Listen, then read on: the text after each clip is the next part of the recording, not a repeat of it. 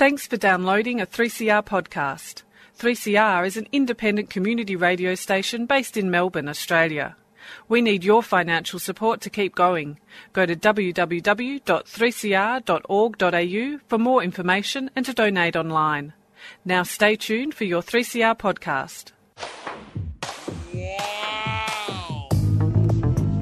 But you also had people that were very fine people. Very fine people on both sides. And the, and the aliens with mind meld and give them the technology. They're bad aliens. So the- Uh, are you surprised the Nazis were influenced by demons? No, if demons are real, I would definitely think they'd be on the side of the Nazis. Yeah. McDonald's is connected to the Clintons. They chop up the bodies and put them into the sausage and hamburgers. People are being cannibalized. Look it up.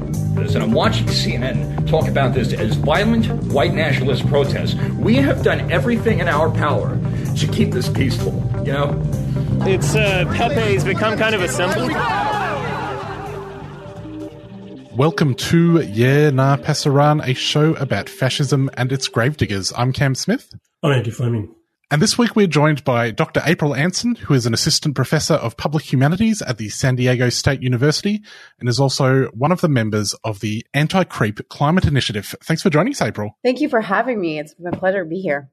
I guess just to begin with, uh, the Anti-Creep Climate Initiative brought out a comic book earlier in the year. Could you tell us a little bit about Against the Eco-Fascist Creep? Yes. Well, the project really started from my partner and I and a couple of friends of ours, you know, friends and colleagues of ours, lamenting the way that the two Marvel movies at that time, they were the two newest Marvel movies, both Infinity War and, oh my gosh, and Endgame. Almost, almost forgot the title there. It's been now a couple of years. But the films had positioned Thanos as the as the arch villain, and he was spouting some rather basic kind of tenets of ecofascism. And none of the characters in the film, nor the plot of the film more broadly in either of the films, took him on at all. And and this is in kind of blatant disregard for the decades and decades and decades of research disproving Thanos's arguments. So we, you know, at first we're just really frustrated with that and and the ways that it was kind of mainstreaming eco-fascist rhetoric. And then, you know, COVID happened and the beginning of COVID, the first few months were really marked by this uh, what was called the COVID nature genre, where you know memes were, were circulating in our social media spaces that claimed that nature was healing, you know that COVID was the um, humans are the virus, COVID was the cure, right? And so these two kind of problem sets collided, and we felt like we really needed to develop some very, you know, quick, shareable resources that in some ways formally mimicked or at least maybe not mimicked is, is the wrong word but at least tried to to capitalize on some of the media spaces being utilized by the far right namely like meme culture and shit posting and all of these things. We thought well what happens if we if we develop a resource that is kind of as shareable as some of these memes, you know, but more nuanced. And, and so we, you know, as typical, I think to maybe many academics, certainly myself, thought, well, this, you know, this will be a, a couple of month project, month long project. And, and the, the more we got into it, the longer it took and the more complicated the, you know, the job we had set out for ourselves uh, revealed itself to be. And, and I, and I mean that kind of, I, I say that in two, for two reasons. One is a, a kind of compassion for that I call it my I dream of genie syndrome where I if I imagine I can do something I think it's it's only going to take as long as it took to imagine it to actually accomplish it.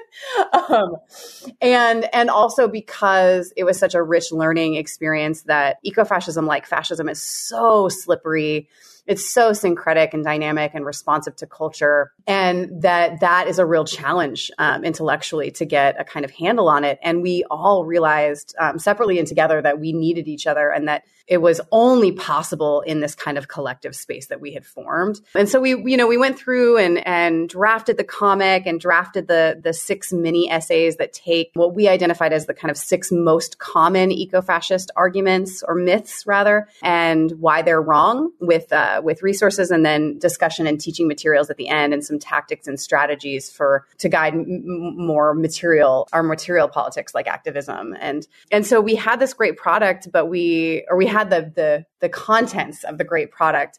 And then we were lucky enough to be hooked up with a graphic designer from SDSU. She was a master's student. Her name is Melanie Keenan. And she transformed what was a really solid intellectual project into the into the like beautiful comic aesthetic that really really was the kind of final final touch for the for the the, the comic zine, whatever you want to classify it as. So it was a much longer um, process than we we initially thought, um, but much much richer and I think more um, efficacious and powerful because of it. How's the project been received?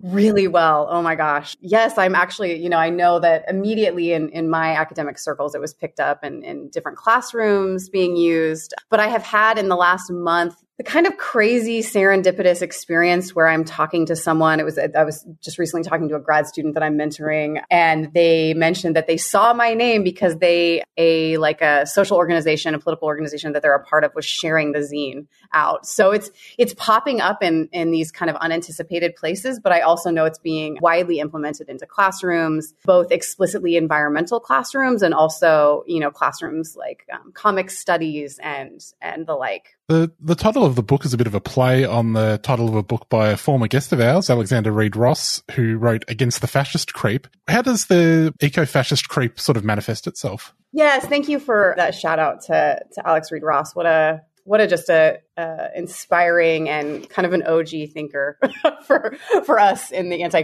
climate collective, um, and just a really generous, generous thinker as well. And that you know his point in that book, or one of his many points, but kind of maybe his his broadest point that I take is this this creep, you know, we think about fascism as a as a far right phenomenon.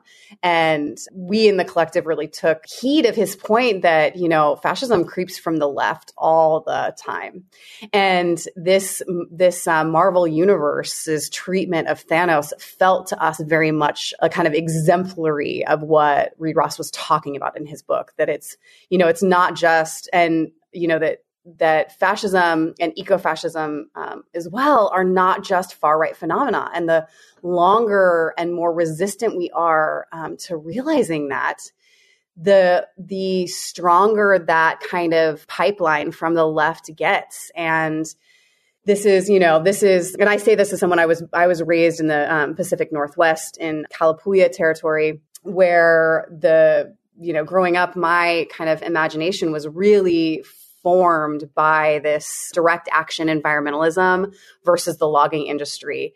And this this notion that that ecofascism is just a far right phenomenon really my personal experience growing up in the northwest really disabused me of that notion. When i see you know my my maybe more more hippie friends or more even my direct action and environmental activists friends sharing memes that talk about humans like a virus or all we need is collapse right? This is to me this is a it's a real error in contemporary understandings of ecofascism and possibly fascism also as understanding it as a state phenomenon and understanding it as a as a purely far right phenomenon and Alex Reid Ross's work, I think, goes a long, long way to proving the kind of futility of that binary. April, when the fascist creep is referred to, I guess I also think about the way in which fascism creeps or sneaks into power via culture.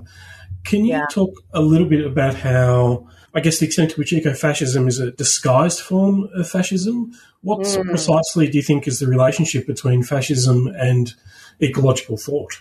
That is, thank you. That's a, such a such a good question, and it's a question that I admittedly have not you know landed satisfactory in a stable position i do think that some of uh, indigenous thinkers indigenous anti-fascist thinkers that i that i listen to make really compelling arguments that you know um, colonialism is the root of fascism and to my mind, you know, in, in, in the in the angle of that that I feel most qualified to speak of is its ecological kind of imagination, both colonialism's ecological imagination and fascism's ecological imagination, which I see is is near to um, indistinguishable when we think about the recognizable tenets of fascism in Nazi Germany, like blood and soil. That's obviously a kind of land logic that when you read the doctrine of discovery from you know the 14th century on that says if someone if a if a colonist has discovered a land that they have use over it right that that a kind of property logic is what binds a particular population to a particular soil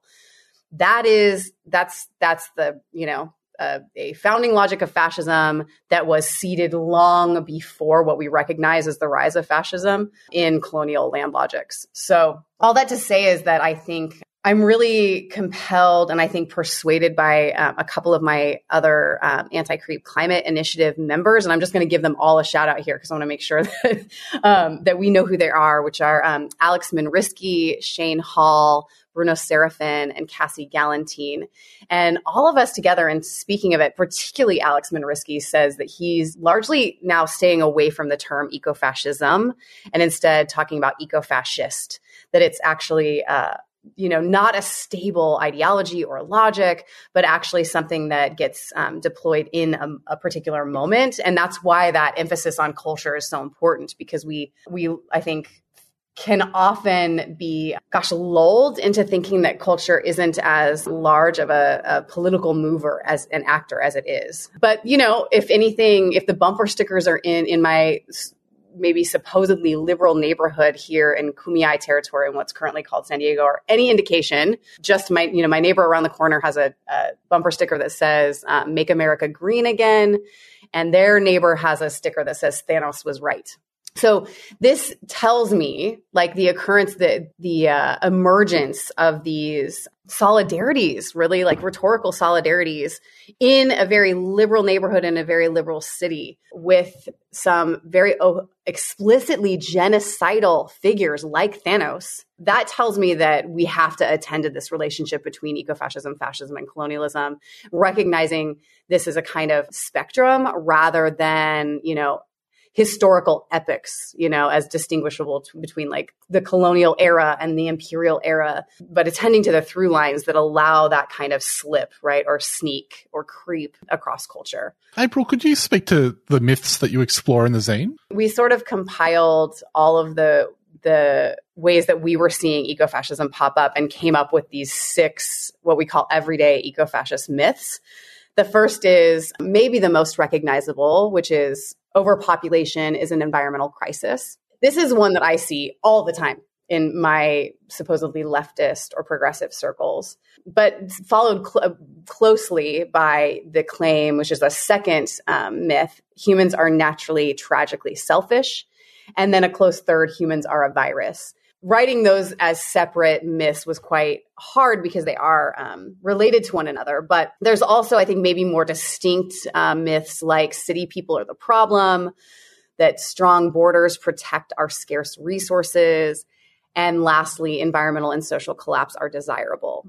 So those are the kind of myths, the six myths that we identify, but not to suggest that those are, um, you know, exhaustive by any means, but the ones that we see most um, maybe explicitly marking this creep from left to right. When we see these myths uh, being deployed, how, how can we best counter them? Uh, yes, countering them, I think, is for me most important to um, proceed with compassion, not to um, exonerate or to write off people as well meaning and then not engage with the more problematic kind of moments in what someone is saying, but to proceed with like the acknowledgement that it's precisely because these eco-fascist myths creep across our social and political spheres so so ubiquitously that they often seem to make a kind of common sense. And what we discovered in um, what the group discovered in thinking through these myths together is that yes, there are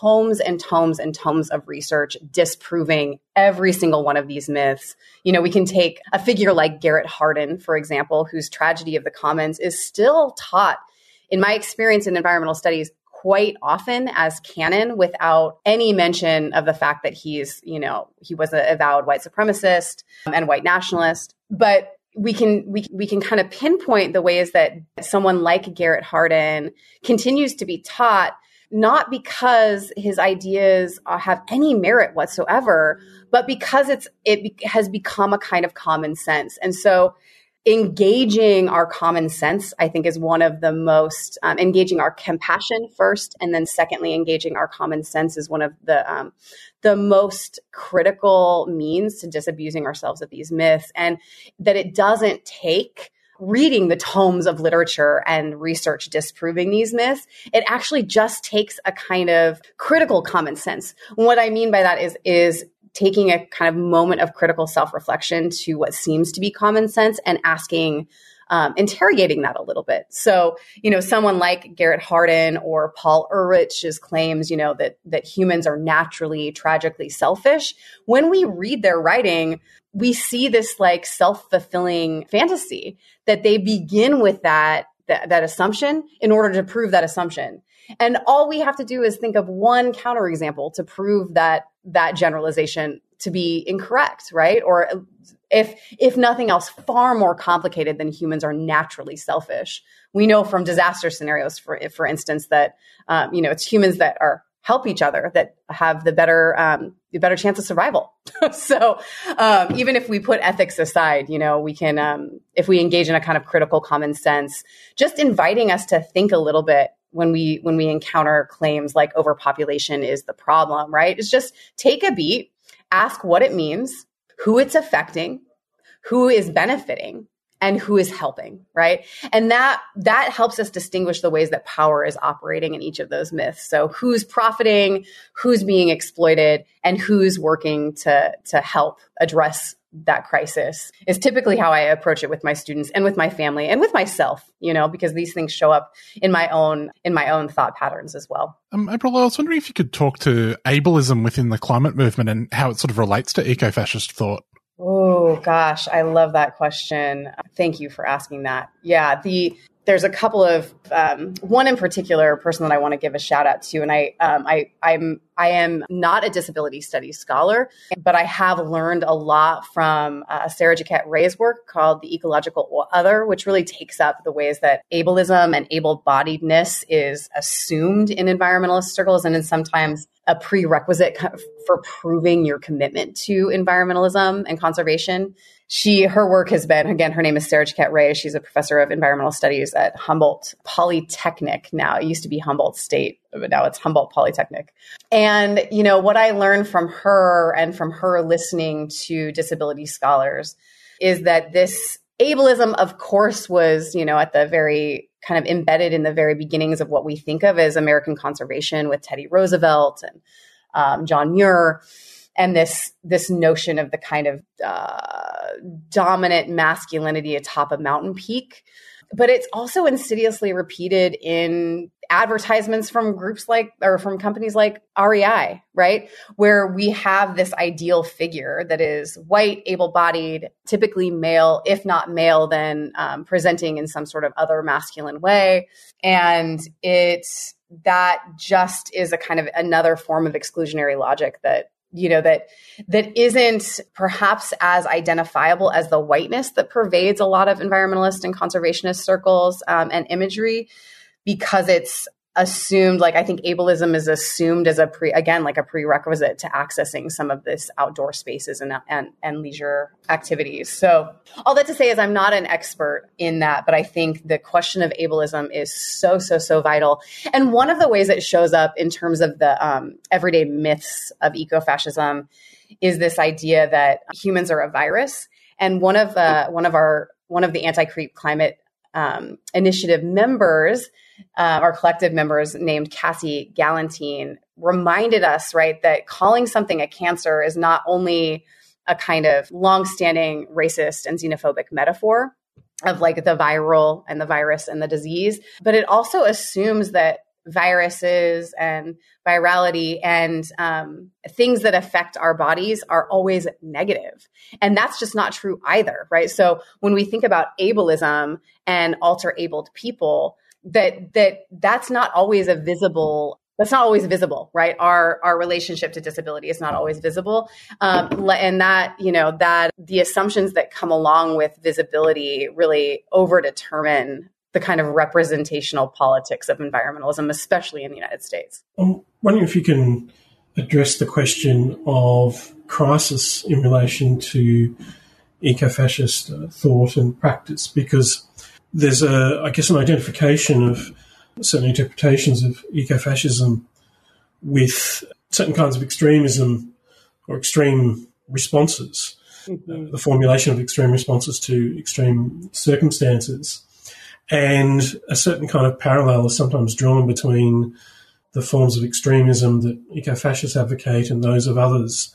So I guess I'm, I'm asking a few questions. One is ecofascism as a, as a crisis response to a whole series of environmental crises mm. and the ways in which it's understood as a, a species of extremism, which is, has its you know, equivalent in um, other forms of radical environmentalism. The first thing I'll say about that is I, I think you're exactly right um, that we, you know, especially in um, since 2019 with the mass murders in um, Christchurch, New Zealand, and then later in El Paso, Texas, and then the mass murder earlier this year in Buffalo, New York, all perpetrated by self identified eco fascists who were all immediately characterized as suffering from mental health crises. So, a couple things about that is, you know, I think that the, the the impulse to recognize these folks as responding to crises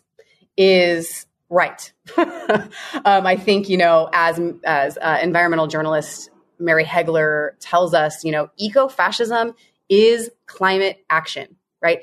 It is a response to climate crisis.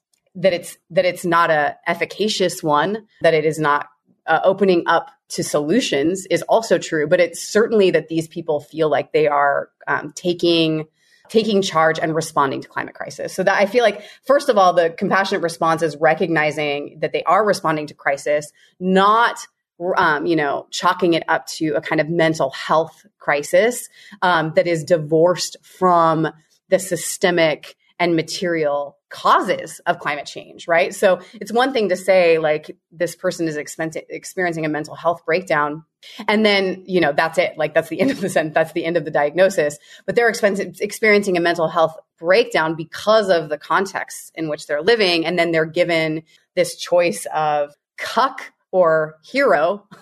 and their definition of hero is mass murder.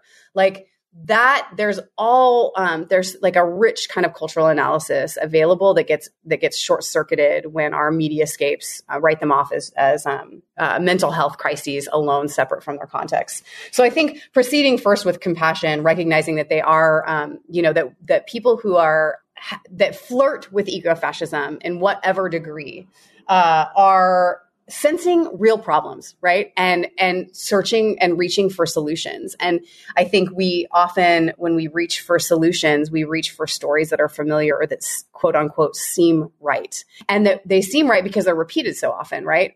And it's those things that are repeated so often that i am most concerned about because i think they you know those narratives that circulate over and over and over again are really signs or red flags of um, narratives that are anxious that they need to be asserted over and over again because they they need um, they don't stand on their own right? And so again to that kind of critical self-reflection or that critical um, that critical reflection maybe it's not self-reflection but reflection on the ideas that these mass murderers were um, circulating that they put up in texts before they um, perpetrated the mass murders. I don't uh, I really um, don't, I no longer refer to these texts as manifestos because one, they're not coherent like a manifesto is, but they're also not even um, really textual. Like they're mostly copy and pasting, shit posting and memes and random, you know, random citations from that look scholarly, but when you track them down, they're actually by, um, you know, kind of propaganda machines so they're not they're not coherent documents but so i don't think that we should call them manifestos but i do think we should take them seriously.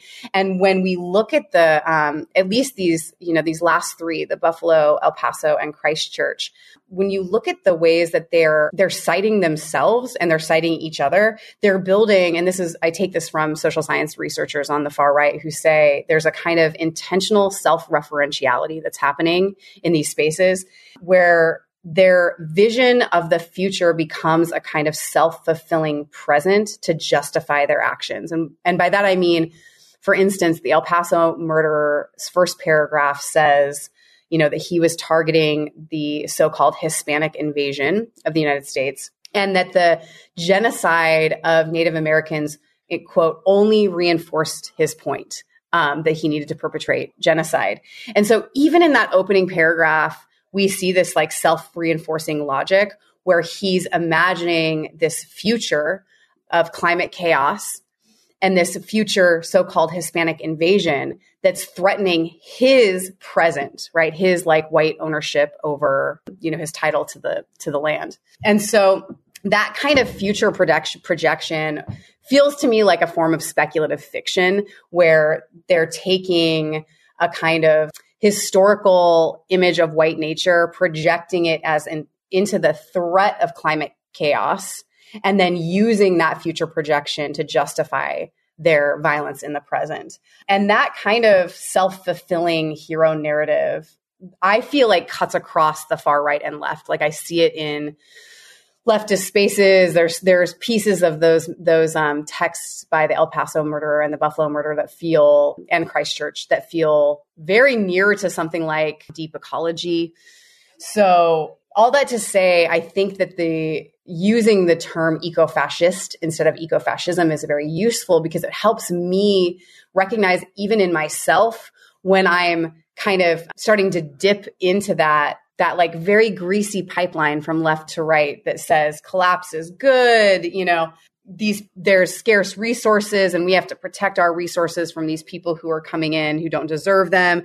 Um, this kind of forward projection rather than backward analysis of how we got here. Like we know from, let's say, the 2022 Intergovernmental Panel on Climate Change, which is a, a, a, a vast group of international scientists, climate scientists who get together and agree on, you know, some kind of baseline evidence and um, conclusions about climate change. And this year they said irrefutably colonialism is the primary cause and driver of climate change. sometimes strikes me that one of the key uh, firewalls keeping the, you know, the, not just the far right, but, uh, you know, the conservative movements generally from a full throated embrace of eco fascism is uh, climate denialism. Yeah. Uh, that's probably not a great situation. Yeah, yeah. Well, I think it's not. I think it's not a good situation primarily because I do think that the the the driver of a climate denialism on the right is a kind of, and I'm taking this from um, I'm taking this point from Jedediah Purdy. Uh, he's an environmental historian at Duke, and he says, you know, this this kind of orientation that that typifies climate denialism is this threat that the tides are going to wash away this kind of narrow sovereignty, right? So that they hold on to these climate denialists, hold on to this very narrow sovereignty in the face of all this social, um, demographic, political change.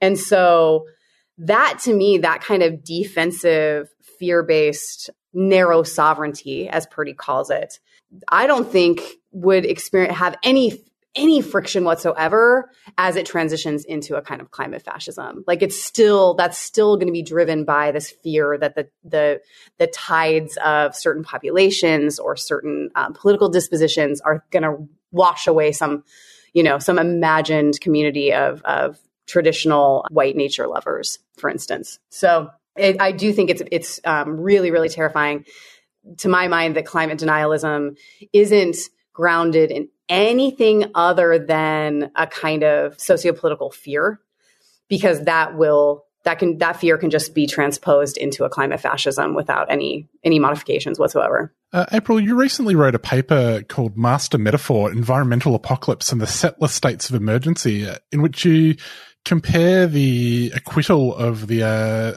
Bundy family and their uh, armed takeover of the Malheur Wildlife Refuge in Oregon, which we've covered extensively on the show, uh, and compared it with the arrest of protesters at Standing Rock in North Dakota at the pipeline.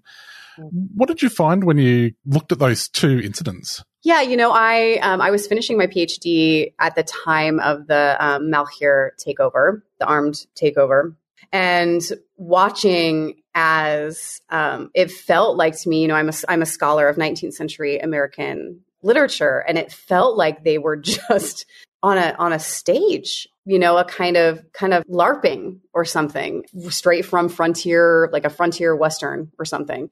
Um, and so that that as a literary scholar it really interested me to watch the ways that these tropes um, that we think so signify 19th century american frontierism and um, expansionism were just being embodied so clearly and so almost comically by the the takeover at Malheur. At the same time as these water protectors were you know not just holding it down in terms of trying to protect the river and the 18 million people downriver from the Dakota Access Pipeline, but also were firmly operating within 19th century treaty rights with the, the 1858 Fort Laramie Treaty. So it felt like a real stark contrast. Not it felt like it was a very stark contrast with the the sort of enactment of fiction in the Malheur takeover and the clear feelings of immunity and entitlement that that these people must have felt the Malheur takeover must have felt because they were you know they were parading with guns in front of cops who could have shot them while they they you know played out this fiction in contrast to the the very like real material and legal sovereignties that were being defended at Standing Rock and met with riot police and water cannons. And so it felt like to me such a clear example of the ways that you know these these 19th century environmental imaginaries of of settler the settler state and settler colonialism extend all the way to our present moment and provide a kind of non-fictional protection.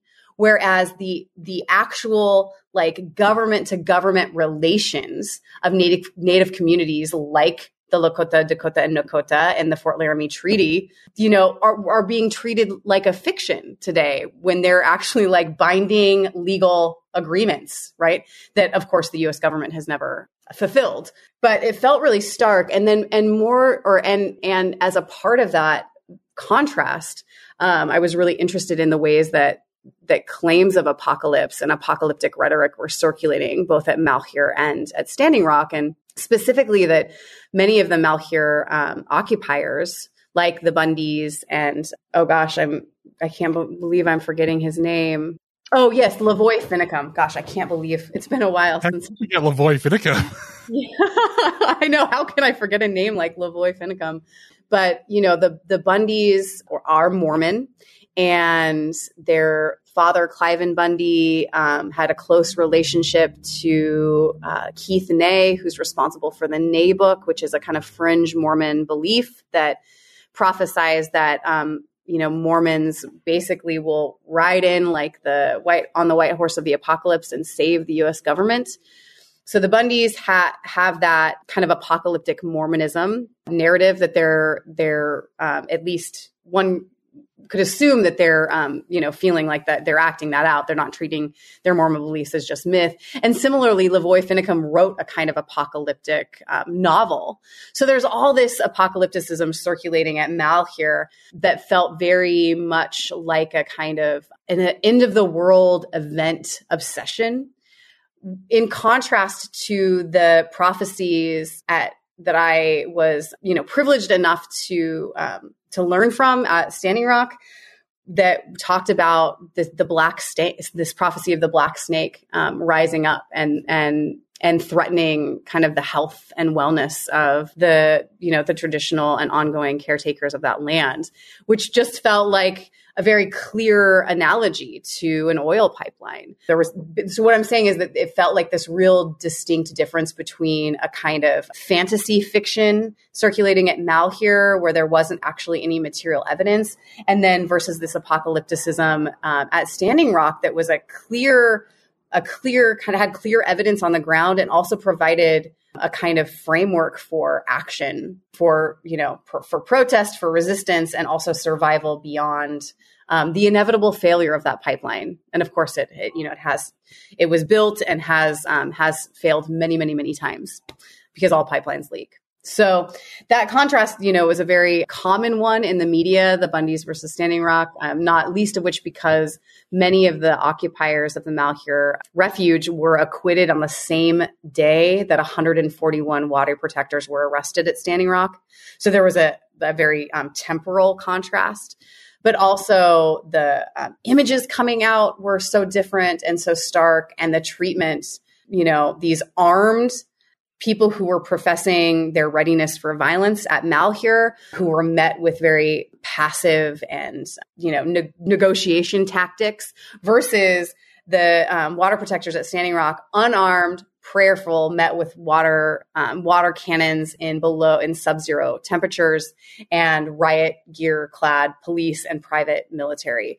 It you know it's it's not a surprising um, contrast given the history of the United States, as scholars like Kirby Brown have told us. But it was still shocking to see how um, how stark the difference was and how blatant the kind of the racial politics, you know, over determining uh, the police response to both, for sure. April, in terms of the ideological resources that fascists are able to draw from from within ecological thought, you've made reference to deep ecology. Mm. I was wondering if you could speak a little more about the ways in which that particular approach to understanding the environment and relations between humans and the non-human world, how that can perhaps lend itself to fascist interpretations. And if there are other resources that you think fascists rely upon or typically draw upon from within environmental thought that you haven't uh, already addressed, such as the mm mythology about overpopulation and so on may be something to do with nature worship or um, place of the sacred within environmental politics. Mm-hmm, mm-hmm. Yes, it's. I mean, it's such a it's such a vital question and and a real. Admittedly, it's a it's um a question that is kind of like an origin story, a little bit of an origin story for my own work. In that, growing up in the the Pacific Northwest, um, my environmentalism was was really impacted by Earth First and their direct action campaigns in the 80s and 90s, and this, um, you know, largely this involved with what was called the spotted owl debate at that time, which was kind of it was framed as this irreconcilable difference over how to use public lands. The the conservationists argued for the spotted owl's placement on the endangered species list while the um, loggers and the commercial logging industry argued against this projected loss of jobs.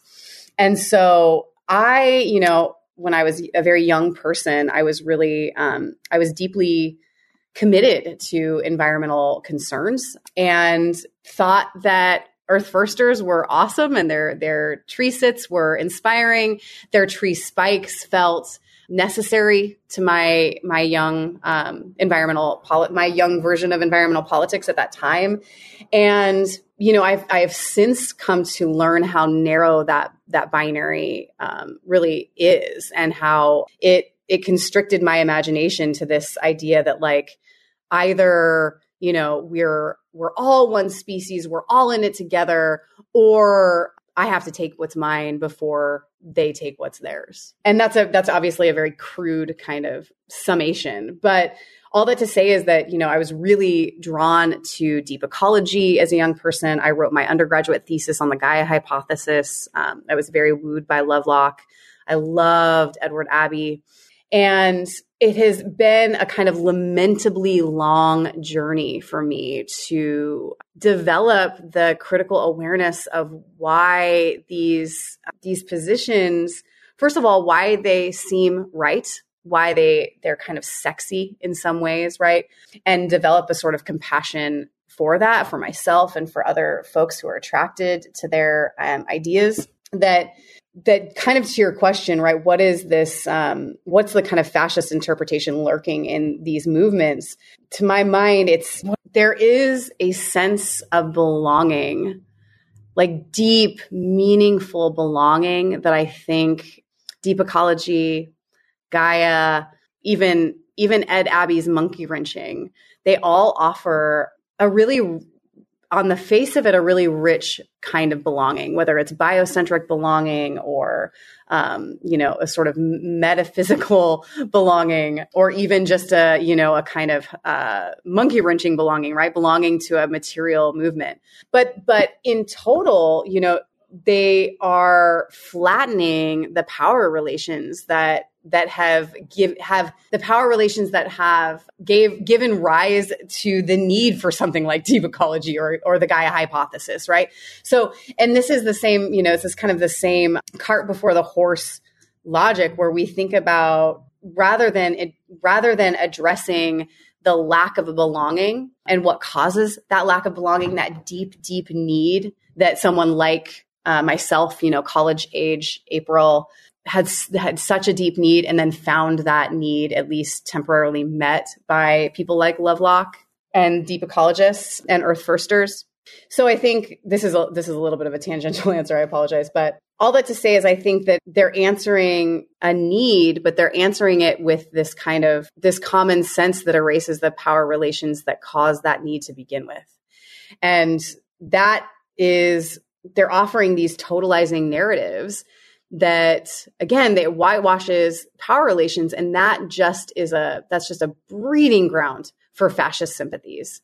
So when we think about i know that some there have been some um, people particularly a, a scholar named michael zimmerman who's argued that ecofascism couldn't really happen in the united states at any um, real scale because it lacks that mystical element that we associate with the volk and nazi germany and the green Nazis. But I, I, actually think that's a, a real, that's just, I think it's just wrong. You know, the, the American environmental movement is shot through with mysticism. Even our beloved origin of American environmentalism, Ralph Waldo Emerson was a Unitarian minister and also what Nell Irvin Painter calls the philosopher king of white racial theory. So all that to say is that these these figures and movements i think we can we can meet in the same way as we were talking about these these mass shooters, we can recognize the real need and meet that need with compassion without exonerating their their political trajectory right? We can hold james lovelock accountable for taking money from shell exxon to write the gaia hypothesis. Like that was a funded intellectual exercise by fo- the fossil fuel industry. Um, we can talk about Abbey, Edward Abbey's beautiful sentences and also talk about his misogyny, his xenophobia, similar to Paul Ehrlich. Like, and that actually makes our movements more robust instead of saying that we have to, you know, throw out whole cloth, but actually critically engage and say, okay, they were they were meeting, um, they thought that they were responding to a real need and meeting that need the, the need was real is real. Let's you know let's learn from their flawed example and do better. That kind of calling in and celebration of not maybe not celebration but um, recognizing failures and mistakes as opportunities to grow and be better in our movements that is i think one of the most robust defense mechanisms against that fascist creep that we have is a kind of co-learning right to each one teach one well, that's all we've got time for. Thanks so much for joining us, April. Uh, if people want to find more of your work, you're on Twitter while it still stands at April Anson. And people can also find your website, april-anson.com, where there are easy links to Against the Eco-Fascist Creep. Thanks for coming on. Thank you so much. I apologize if I was, uh, I was pontificating, but I, I really appreciate this time with y'all. And thank you so much for your work. Well, Andy, that's all we've got time for, but we'll be back next week. Global Intifada is up next. See you later. See you then. Oh, can you take care of her? Oh, maybe you can spare her several moments of your consideration leading up to the final destination. Oh, the earth is calling out. I wanna learn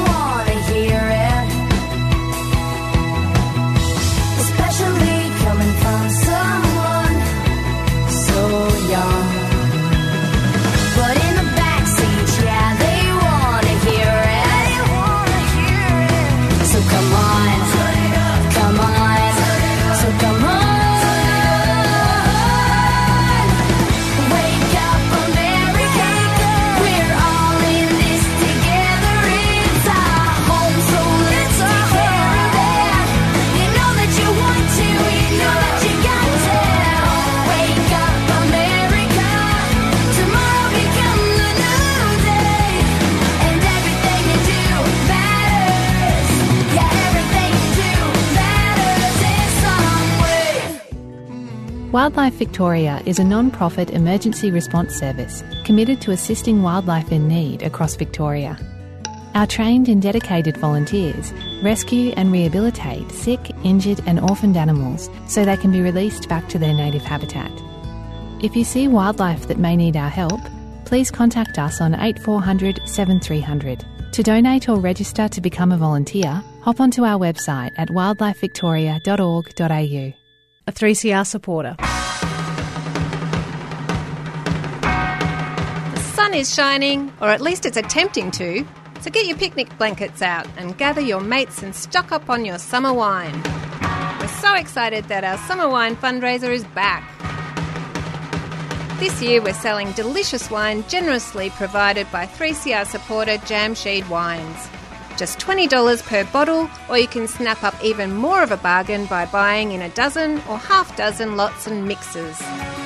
Order online 3cr.org.au forward slash shop or call the station on 9419 8377 during business hours. Jamsheed Wines is a 3CR supporter.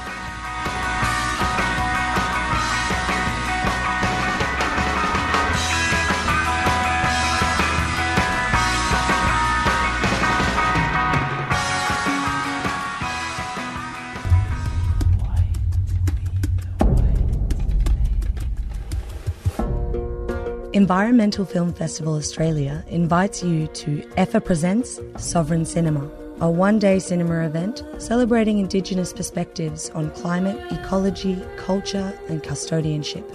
EFFA Presents Sovereign Cinema includes two shorts packages and a main feature, all sharing unique stories which reveal the resilience of Indigenous people and the importance of protecting ancestral connections to country. Join us at ACMI on Saturday, the 10th of December, for our first in person screening since 2019. Tickets and passes on sale now at effa.org.au. The Environmental Film Festival Australia is a 3CR supporter.